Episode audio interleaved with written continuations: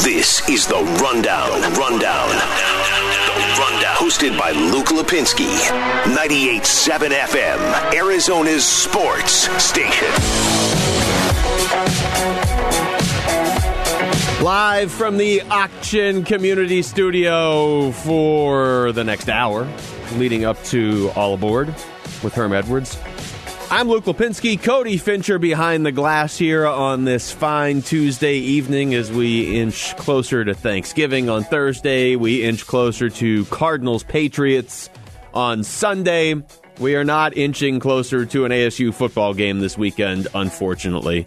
They were supposed to play Utah on Saturday. It became clear, uh, really over the weekend, that if they were going to play Utah, it wasn't going to be until Sunday. And then within the last few hours, it has uh, become evident they're not going to play Utah at all.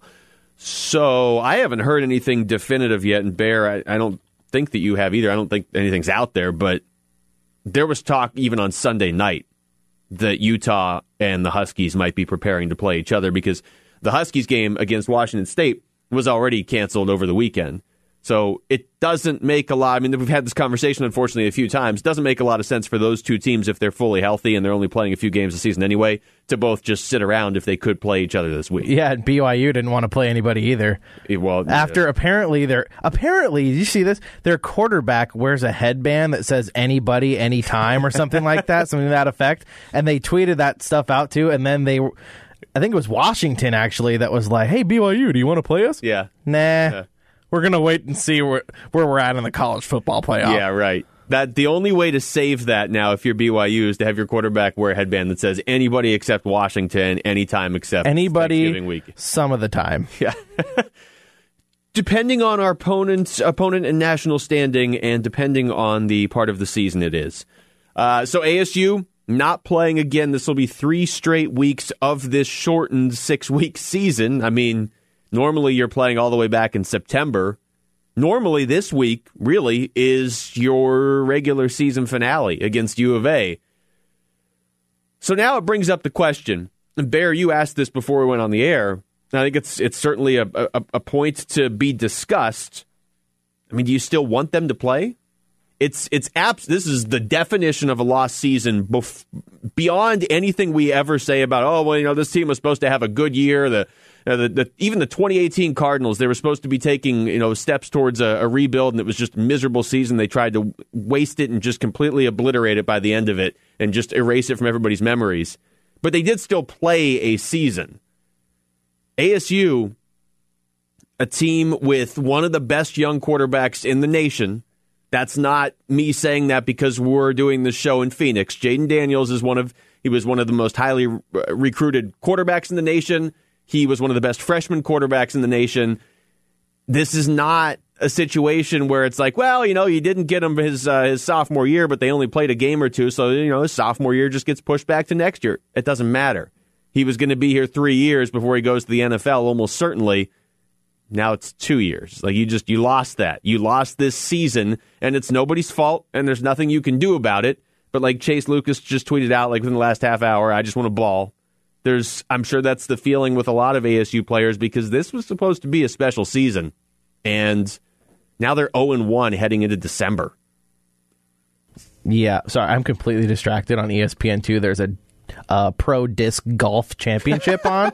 Uh, so yeah, This this is where we are. But in- look- in 2020. just looking at the short term too. Even if ASU is cleared to play, I don't even know who they're supposed who they're supposed to play next week. UCLA and U of A are their last two games. Okay, so even if they're cleared to play next week, they're going to be going on what three weeks now without pra- a full practice. Yeah. I think I heard Burns and Gambo talking about that while I was driving in. I agree. If it's about health and safety for your players, not only are you asking them to go out there and risk getting COVID nineteen, but you're asking them to go out there and play the most physical sport in the United States of America. Maybe okay, as a hockey person, you might you might disagree. no, with that. football's more of a, Uh, physical grind. But on on three weeks of no full practice, yeah, and they'd be how playing, is that? How is that keeping them safe? There's more risk now for injury if they play. They'd be playing UCLA next week, assuming I mean assuming all goes according to plan, and at that point UCLA will have played four games, including three in a row. UCLA plays U of A on Saturday. They just played Oregon, almost beat them by the way last Saturday, and then played Cal the week before that and did beat them. Like we saw how much how how many players on ASU were cramping up in that USC game. Yeah. And that was their first game and they had been practicing. Imagine they haven't had a full practice Yeah, since the week of the Cal game.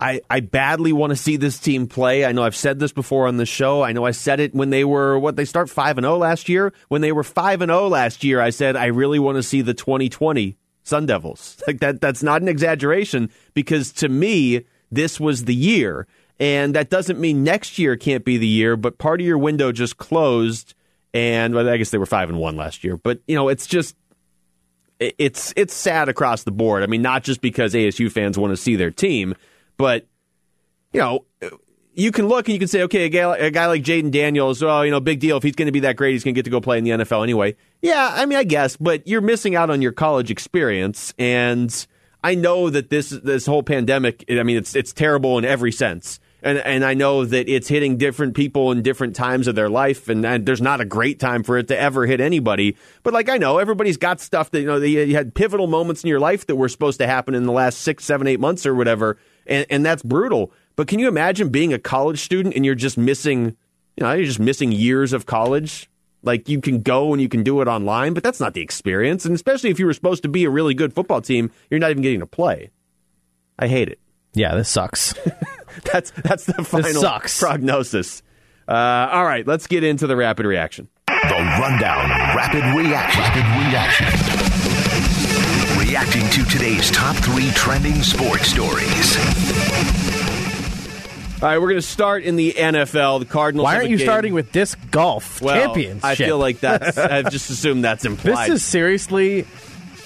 This is weird. They're, they're, have you ever played disc golf? I've no, played I have not. I've I, played ultimate frisbee, but not disc golf. I played disc. There's a bunch. I shouldn't say a bunch. Now we're way off topic, but there are like five free disc golf courses around the valley. You can just go play for free, Wow, and it's okay. not nearly as boring as it looks on TV. but I've only played once.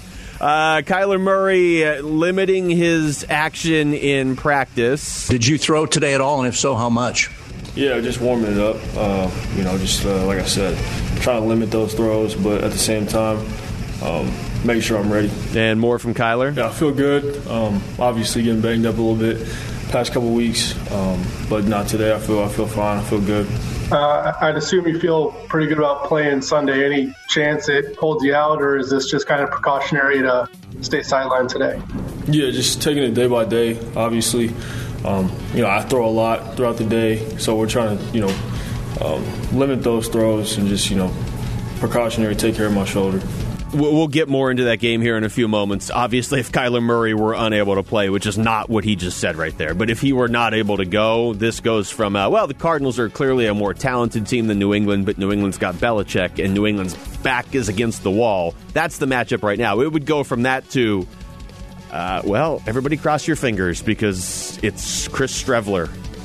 Or I guess Brett Hundley. I mean, you can't even bring Brett Hundley in at this point, I don't think.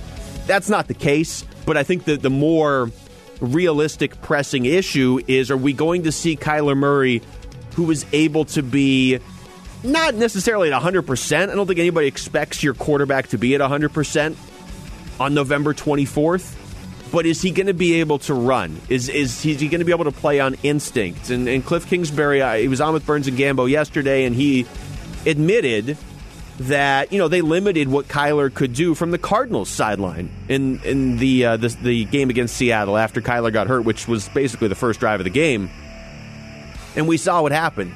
I mean, if Kyler, if he's not a threat to run, then he becomes not an average quarterback, but he's you know that takes away so much of what makes him unique and special. And if he is not unique and special, the Cardinals are not unique and special. It's uh, that there's no more simple way to put that. So, you know, if he can't run this weekend, that doesn't mean they can't beat the Patriots. But if you have high expectations for the rest of the season, and I think most of us do, obviously the one guy that can derail that by getting hurt is Kyler Murray. And I, I fully, I'm not a doctor, as has been, you know, brought up about a thousand times in the last eight months. But uh, but I expect Kyler Murray is going to play this weekend. It helps to have the couple extra days when you know he got hurt on a Thursday instead of a Sunday.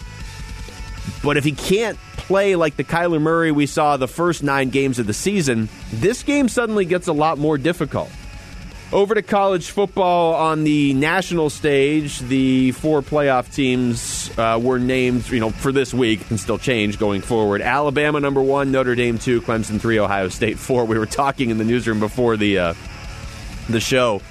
What if Alabama had had ASU's exact scenario play out, where they played one game, they played a good team, they lost by a point, and then didn't get to play again. So they were 0 1. I still think they'd be like fourth in the college football playoff rankings. But as it is, they're one right now. Notre Dame two, Clemson three, Ohio State is four. What is Ohio State's three and zero, and they're fourth. They're four and zero. Oh, four and zero. okay. Never mind then. Uh, well, why aren't they number one? Because of Alabama. Uh, so that's your college football playoff as it stands right now. And uh, the Phoenix Suns Lots of great talk about the direction of this team, about expectations for this upcoming season. We didn't really get to talk about this on this show yet, so we'll get into it when we come back. Kelly Oubre unhappy on the way out, or at least made some comments to kind of indicate it. I mean, he pretty pretty convincing uh, Instagram post that he's very happy with the fans here, but he made a couple comments to the Athletic and to a radio station in the Bay Area, 95.7 The Game. Does it change your opinion on Kelly Oubre at all as he leaves the Phoenix Suns? We'll discuss that next. I'm surprised by the reaction that I've heard from a lot of people. It's the rundown with Luke Lapinski on 98.7 FM Arizona Sports Station. The rundown. 98.7 FM Arizona's Sports Station.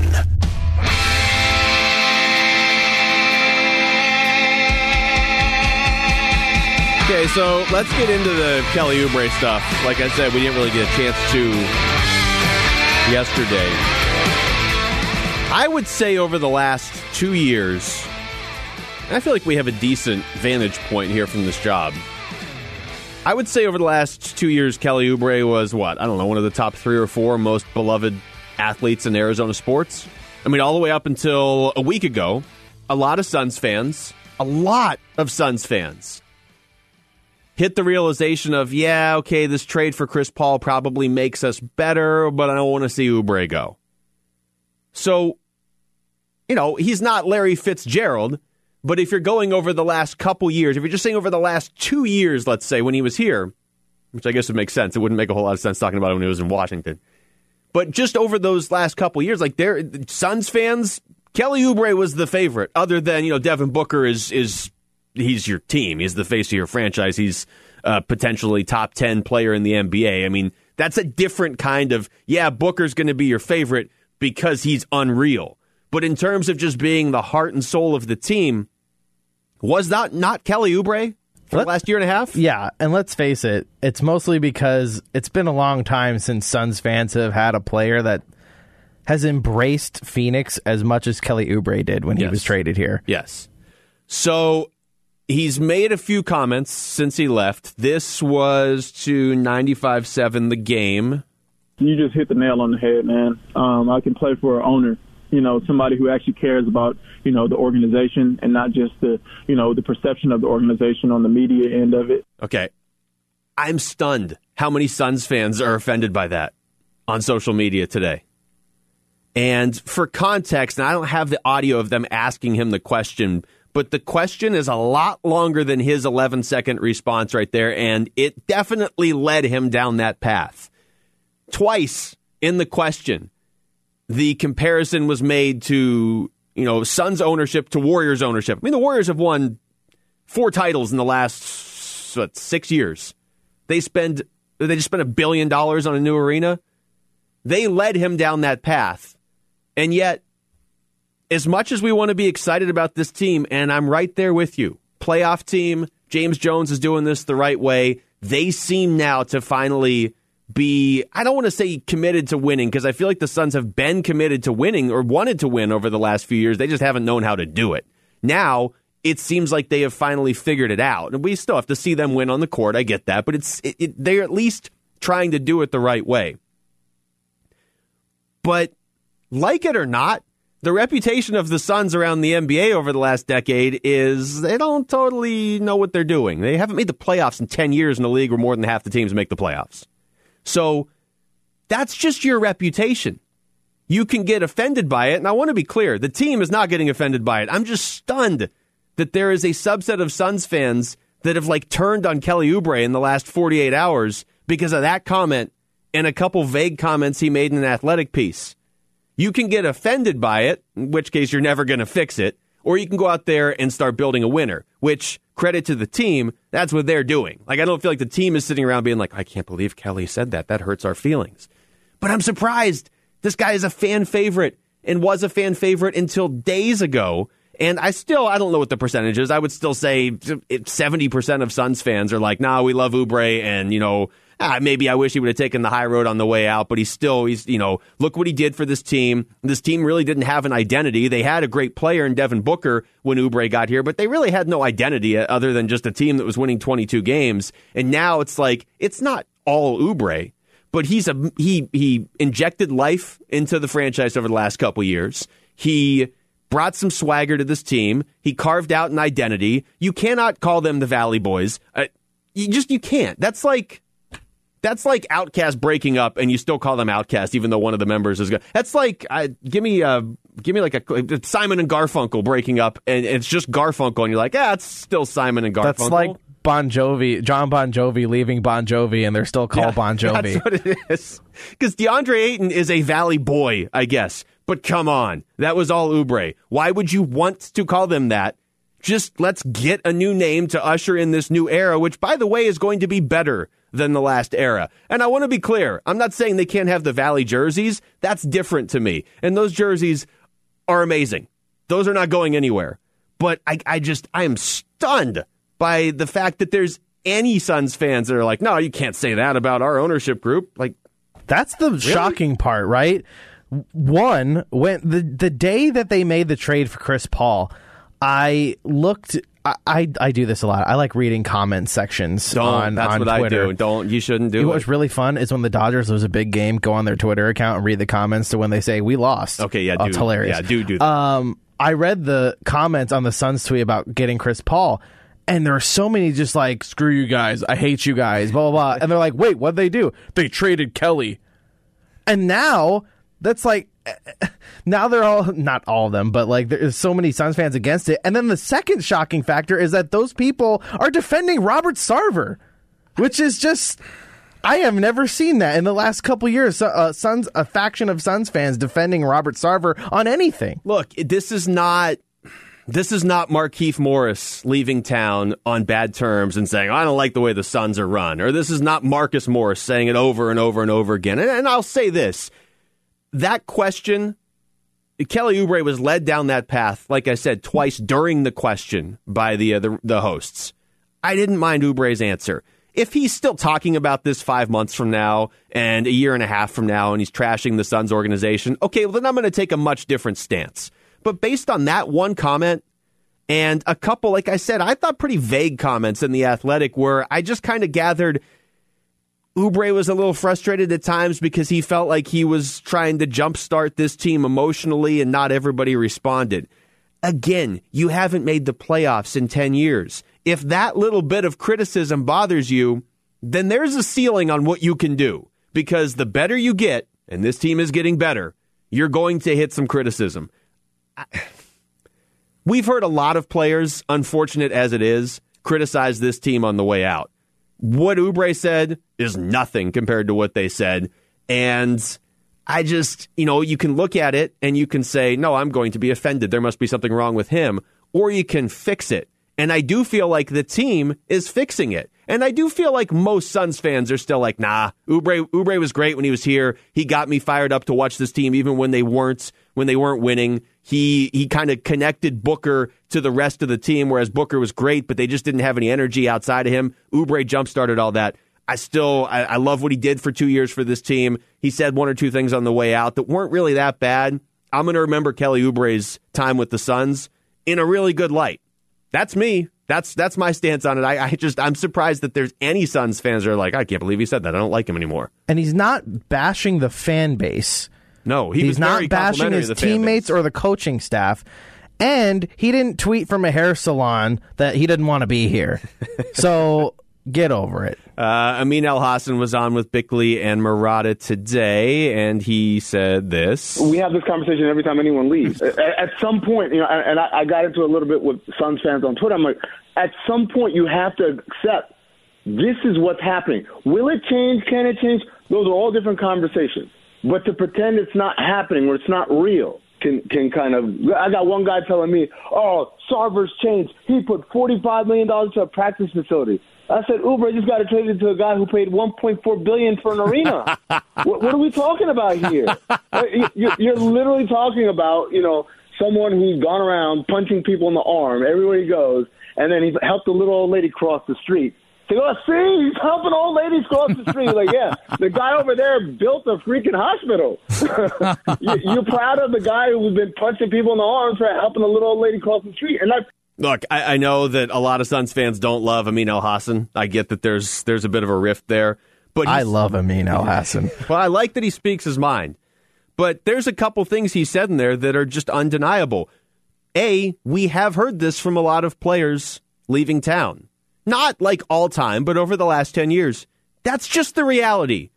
And B, could it change? It's going to take some time. I believe it will change. I believe they're already on their way to doing it. Like I like I said, I already I believe that in a lot of ways Sarver has has become more efficient at, at building a winner over the last couple years. I know they haven't really won anything over the last couple years, but to bring in James Jones and to kind of you know, just say to James Jones, essentially, you know what, you go ahead and clean house, you do this your way, and and and turn this around. And I feel like he's done that.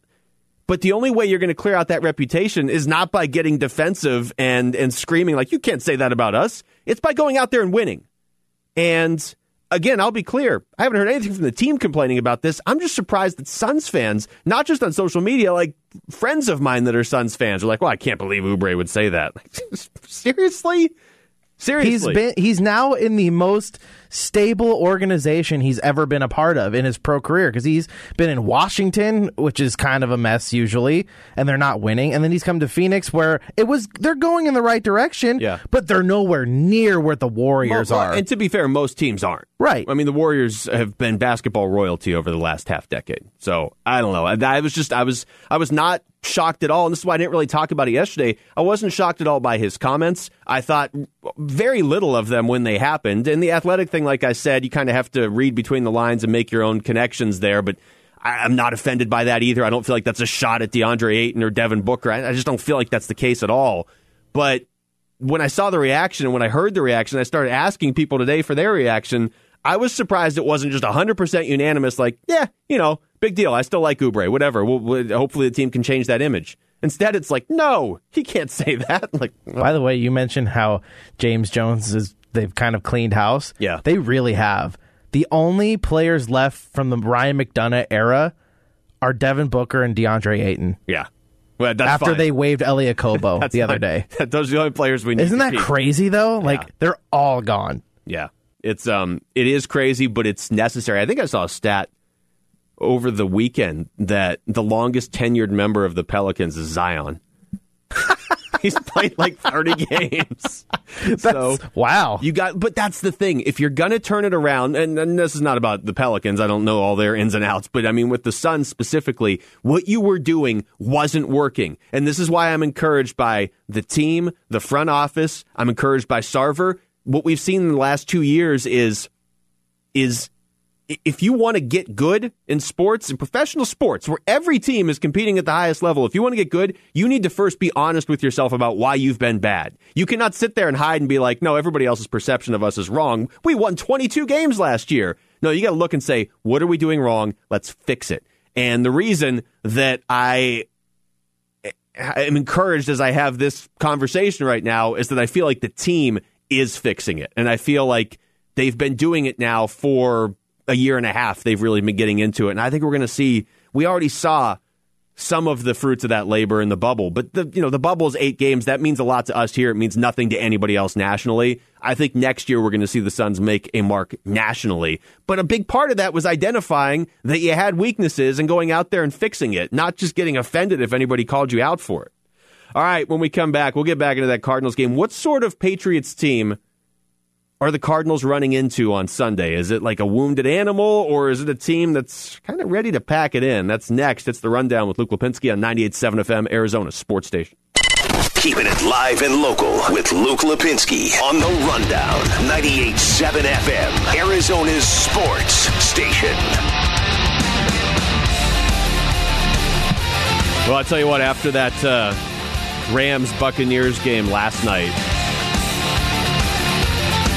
this is great, actually, now that I think about this mid sentence. I'm doing a show with Jarrett Carlin on Friday morning, and him and I had a. Good luck to you. We had, well, but we had an on-air sandwich bet before the season began because I was like, I think the Rams are decent, and it, he was he the Rams were an afterthought to him, and so we set the over/under wins at seven, and they're already there with six games to go. Uh, I actually tell him what kind of sandwich you want him to bring in. I want like one of those twelve-foot sandwiches. Uh, Make it really difficult for him. Yeah, no, and I want it like imported from Italy. Like I don't, we didn't specify anything. I want this to have to go through customs. That's Thanks. Right. Twice. I want it to first be brought into Canada through, and then from Canada to here. Uh, I actually kind of think the Rams winning last night isn't the worst thing for the Cardinals. It drops the Buccaneers to the second wild card. It puts the Seahawks as the first wild card. Technically, the Rams right now are in first in the NFC West. But in doing so, it really keeps a lot of this within the Cardinals' control. They still have two games against the Rams. If you sweep those, decent chance you just win the NFC West outright. Now, maybe a sweep is a lot to ask because the Cardinals have had a ton of time, just a tough time with the uh, the Rams, really over the last four or five years now, and with all different coaches, Bruce Arians included. They got better in their second game against the Rams last year, but it was still a loss. It was just a closer loss. Like, for whatever reason, they just cannot beat the Rams. They're going to have to do that regardless of what happened last night. But this way, if you do that, and if you somehow swept them, like I said, you're in the driver's seat in the division. Even if you split with them, though, the fact that Tampa Bay lost last night still puts you in a decent spot to go after that number one wild card. And again, that number one wild card right now is playing the Eagles in the first round. You're better off being the number one wild card than like Green Bay right now. Green Bay would play Tampa Bay in the first round. If you're the Packers and you're seven and three and you are running away with your division, do you really want your reward to be facing that Tampa Bay team? Whereas Seattle is currently the number one wild card, they'd get the Eagles in the first round. so I actually I understand why people wanted Tampa to win last night, but I actually think in a way it's it's it's at least not the worst thing in the world that the Rams won. It just makes that division more difficult. But again, the Cardinals still have two games against the Rams and one against the 49ers. I would like it in this team's control, and it is. I'm interested, though, in what sort of team they're going to be facing on Sunday. You know that a team coached by Bill Belichick is going to throw some stuff at you that you haven't seen. That's just to be expected. But the Patriots after they lost to Houston over the weekend, are now four and six. Here's the teams ahead of the Patriots in the AFC: Steelers, Chiefs, Bills, Colts, Titans, Browns, Raiders, Ravens, Dolphins. Patriots are tied with the Broncos for tenth in the AFC. If they lose this weekend to the Cardinals, they're done. There's too many teams they would have to jump, and they might be three games behind all those teams. I'm the guy that would never count the Patriots out. If they lose to the Cardinals this week, they're done. As a Cardinals fan, just enjoy the fact that your team has a chance to, like, I'm not going to say end the Patriots dynasty. I would say if anybody did that, it was either the Dolphins or the Titans last year. But basically, finish them off this season. So, again, that begs the question are you going to get a Patriots team that is just a wounded animal backed into a corner and they're more dangerous than ever? Or are you going to get a Patriots team that's kind of like, eh, we're done. Even if we win, we're done. Like, can you lean on them early and just kind of crush their spirit? This is Mike Reiss, ESPN, NFL Nation covers the Pats on with Bickley and Marotta today, talking about that Houston loss and what it did to New England. Crushing, you know, I, I think the the idea was maybe you, you get that game, which you should get if you want to go where you want to go, and you're five and five with six games to play, and maybe you can make a run. You know, sort of like you did actually in 2001 when they won that first Super Bowl. They had been five and five that year, and then they sort of went on a tear. That was a year they weren't the most talented team, uh, but they ended up playing as the best team. You know, when it counted. I think that was sort of the formula that some in New England were hoping might be in play, and now you sort of take a huge step back and say at four and six, you know, do you just sort of say hey, this is what it is, it's a rebuilding year, or do you sort of cling to that last hope that maybe you could turn this thing around? It's never going to be easy beating the Patriots in Foxborough with Bill Belichick at the helm. That's just that's never going to be the case. So it's not like the Cardinals are going to go in there and the Patriots are going to have rolled over because they lost to Houston. I'm not saying that at all. But maybe you could jump on them in the first half and really put them in a tough spot. I mean, the Cardinals have trailed at halftime seven out of 10 games. I, if nothing else, I would like to see that change this weekend. But like, if you're the Cardinals and you get up 17 7 at halftime, is that really that much to ask against a New England team that you are better than on paper? You get up 17 to 7. That Patriots team, A, isn't really built to come back. And B, at some point, it's going to be in the back of their mind that their season's probably over if you can do that. Because that team right now is a mix of guys that are used to winning 12, 13 games a year and they're just frustrated, or guys that haven't really been there and tasted the success and they don't know how to win yet. So if you could jump on them in the first half, you could make your life a lot easier this weekend if you're the Cardinals. I'm the bad guy. Duh. That was the weirdest music that I've ever played. It's the strangest transition music. I should have probably listened to that before I hit play. I thought somebody was in the studio. Uh, I thought that was all it was going to say, and there was no music. that would be a whole different segment. Phoenix Suns over under win total this year. Have you seen this yet, Cody? No, I haven't. Okay, so they have 72 games this season, so it's obviously a little bit different than in years past when they had the 82. Last year, the Suns went 34 and 39, counting everything in the bubble. So 34 wins last year when they played 73 games. What would the what do you guess the win total is for this year? Or how about this? Just what do you think the Suns are going to win total games this year out of 72? Hmm, I know it's tough because you um, know how many games Chris Paul is going to play, all that stuff. Yeah. But I like I could see this team going. I could see them going like forty-one and thirty. I was going to say around 40. Yeah. yeah. The over/under is 37 and a half. Oh, really? I feel pretty. I feel like they're going to get over that. Yeah. And you, you always kind of wonder too. I mean, a lot of that is set. I guess it's set by Vegas, but some of it is set by the way the betting public feels about your team. That's why I like to reference these sometimes going into the season because that is the national perception of the Phoenix Suns. And all these, I think that's the seventh highest win total in the, the Western Conference. So that right there, I feel like they're they're better than the seventh best team in the conference. It's a tough conference though. There's not really any teams I look at in the West and I'm like, well, they're terrible. I guess I guess Minnesota and Sacramento should be the two last place teams, but they've got talent on those teams. And I still think Sacramento kind of lucked out getting Halliburton where they did. And now they can pair him with De'Aaron Fox. And yeah, we'll see. Um, 37 and a half seems a little bit low, though. And so I do wonder if maybe as much as we, like we played the audio of Kendrick Perkins earlier this week, uh, where it's from late last week, saying he thinks the Suns could go to the, the Western Conference Finals, and they are getting more and more buzz. And, and, and trust me, 95% of that is simply because they added Chris Paul. I think there's still a lot of people out there that the Suns could sneak up on this season.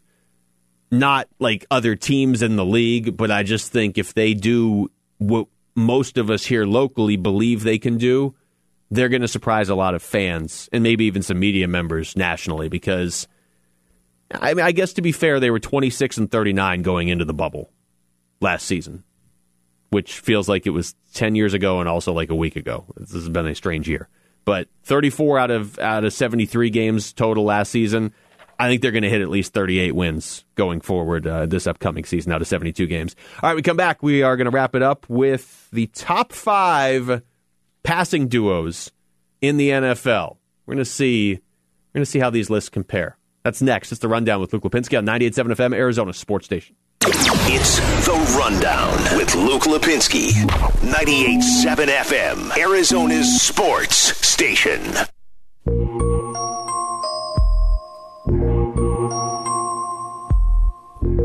Final segment of the show because we have All Aboard coming up at 7 o'clock. And just a reminder ASU's game against Utah, ASU football. ASU basketball still on for tomorrow, but ASU's football game against Utah this uh, weekend is off the board. So hopefully ASU plays December 5th against UCLA, but it's not ideal to go a month between games, and uh, they've played one game now in almost a calendar year. So, and of course, it was a gut wrenching loss just to make sure all of us ASU fans really so much fun. That. Yeah, so glad they got to play that one game. Uh, Now, I'd much rather that the USC game had gotten canceled and they'd gotten to play these other ones. But with that in mind, we're going to shift back to football. Tonight's top five the top five passing duos in the NFL. And I guess the groundwork for this, the way this came about was was the uh, the Buccaneers Rams game last night. You look at Tampa Bay; they are obviously a very dangerous team in the NFC. But it's I, I don't look at Tampa and be like, oh yeah, that's that's the Brady to Evans show, or that's the Brady to Godwin show, or that's the Brady to Gronk show, or that's the Brady to Brown show. You know what I mean? Like Brady doesn't have one guy he's throwing to. So, given that, given what the Cardinals have done this season, given the uh, the way that Chiefs Raiders game played out on Sunday night, this is the top five passing duo. So it's just a quarterback and whoever's catching from them. It's not a bunch of guys. It's not Brady to his teammates. You got to pick one. It doesn't have to necessarily be a wide receiver. It can be whoever. It can be a, a eligible offensive lineman if you want. So top five, Bear. I'll let you go first. Okay. Number five. Number five for me, you might think this is shocking, but Patrick Mahomes and Tyreek Hill. Number five. I would not say that's shocking. Okay, I had number five though. Uh, no, I wouldn't. I'm, I'm not shocked. Okay. This is uh, also, I guess, the best way we were trying to come up with this out in the newsroom uh, before the show. If if you had to, I don't know, you had to make a, a bet with a friend that you don't like very much, like you don't like losing to. I guess that'd be an enemy. Uh, which one would you feel most confident? Yes. If every NFL team's playing this weekend, which one are you most confident? Yes. This quarterback's going to throw to this receiver or whoever for 100 yards and a touchdown. Yes. Which ones in the NFL right now on November 24th are you most confident in? My number five one, I, I was really surprised actually I couldn't find more of these. Okay. Number five, I have Russell Wilson to DK Metcalf. Yeah. Um, Some of the lists I, I I look at lists for reference. Yeah. And most said Russell Wilson and Tyler Lockett. One I looked at Oh. was preseason, like Yeah. going into 2020, and they had Russell Wilson and Tyler Lockett, not even DK Metcalf. Oh yeah, no, I I, I would go Metcalf. I just, Yeah, I was surprised. me too. I I don't know. I because a lot of times when I think of the Seahawks, I just think Russell Wilson spreads the ball around. Yeah. Metcalf's kind of taken over this year, so Yeah. that's number five on mine.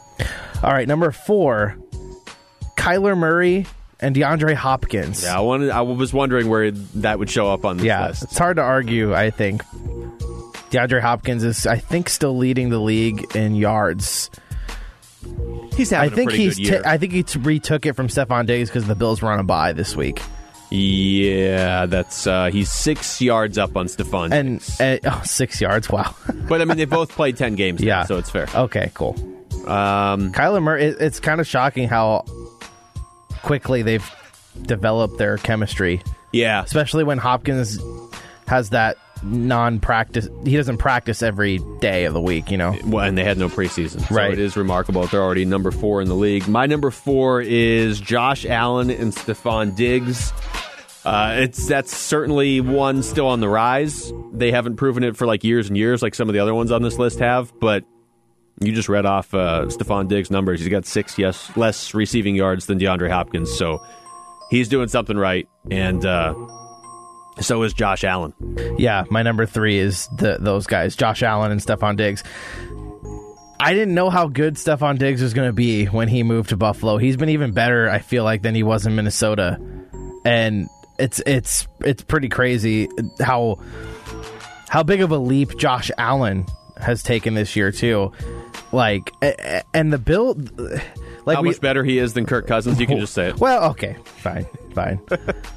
but like you were saying, if you were to pick, you know, a duo to get you 100 yards and a touchdown, the Bills, like they don't care. They'll throw it every down. Yeah. they don't care.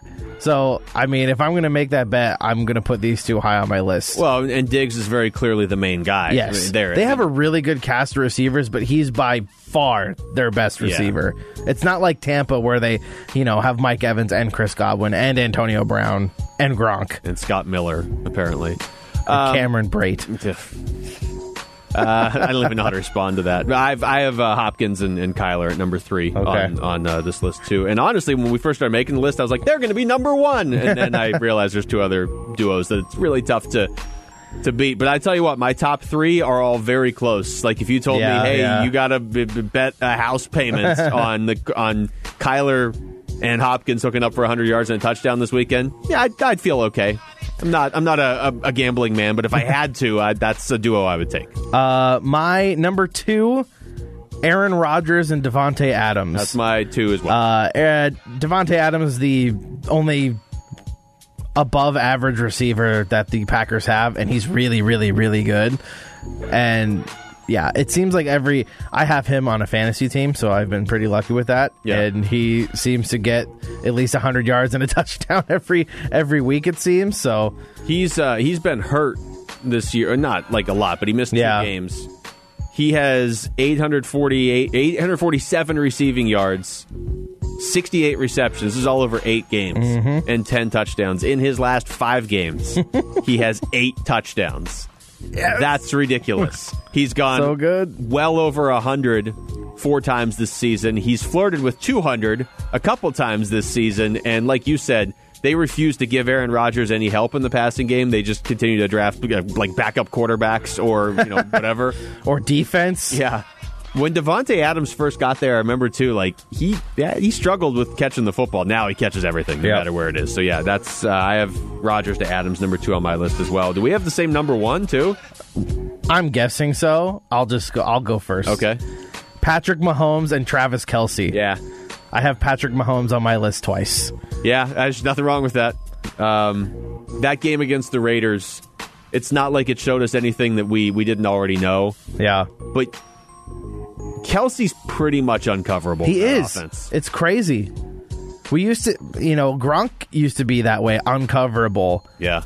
And I feel like Travis Kelce is much better than Gronk was in his peak. I, f- I feel like I don't know if this is controversial or not, but I feel like Patrick Mahomes right now is better than Brady was for a good chunk of Brady's career. Like I'm, I'm just saying, Like like the last eight years. talent-wise? Yeah, just talent wise. Yeah, yeah, yeah. Brady won the Super Bowls. I'm not taking that away from him, but I'm just saying, like going forward now. Obviously, Mahomes doesn't have six Super Bowl rings because he's been in the league for what three years, Right. um, and he didn't even play one of the years. But I'm just saying, going forward, like it's so difficult to cover Travis Kelce, but it's that much more difficult because Mahomes is so much more mobile than Brady was, and he's just got that cannon. And we saw it on the the last scoring play of that game against the Raiders, but it's not the only time we've seen it. You know, Kelce makes a move, and you just really can't cover him. Mahomes, if he gets by the first pass rusher, it's a touchdown. That's it. That's Yeah. just it. he's so he's just so big. Like you really want you're okay. You're going to ask what linebackers to cover him and try to tackle him. Well, you can't and then have a corner cover a him. safety. Yeah. those guys can't cover a guy like Travis Kelce. And it's not like Kelce was. I mean, he's always been good. He's Yeah. always been like, oh, he's been a really good tight end, but it's not like he was putting up these numbers last year. He's got 896 receiving yards and seven touchdowns. The only two players in the NFL with more receiving yards than Travis Kelce right now. And again, this is a tight end, so in theory, they're not throwing to him nearly as much. Stefon Diggs by 10 yards, DeAndre Hopkins by 16 yards. That's incredible. That's a tight end, and he's got seven touchdowns, and it just. That's why it's really hard for me to pick anybody other than the Chiefs winning the Super Bowl because I have yet to see anybody that can consistently shut down that combination this year. And like you said, he's also got Tyreek Hill and Mecole Hardman and Sammy Watkins when he plays, and Le'Veon Bell and Clyde Edwards-Helaire. Like it's it's absurd what the Chiefs have. Their defense looks a little shaky, but uh, their offense is. It almost doesn't matter though. I mean, th- if their defense can be decent, they're going to win. Yeah, if it can just be respectable. All right, so my top five was five was uh, Russell Wilson to DK Metcalf, four Josh Allen to Stefon Diggs, three Kyler to Hopkins, two Rodgers to Adams, one Mahomes to Kelce. The only difference on my list was besides order was I had Mahomes twice. Number five, Mahomes and Tyreek Hill. You know, what I was was there any other one that you were like, oh, maybe I would put them in? Uh, Drew Brees and Alvin Kamara. That's Since Drew. Brees can't throw it past 10 yards anymore. That's that's true. The one that I kind of looked at, and I would never put it on the list yet, but Justin Herbert's a Keenan Allen. Yes, I was thinking that's about getting that. interesting. Carolina, Teddy Bridgewater's had a good year, but he's throwing to three different guys plus running backs. All right, that's going to do it for us here tonight. Thanks to everybody for tuning in. Thanks to Cody Fincher behind the glass. I'm Luke Lapinski. This has been the Rundown on 98.7 FM, Arizona's sports station.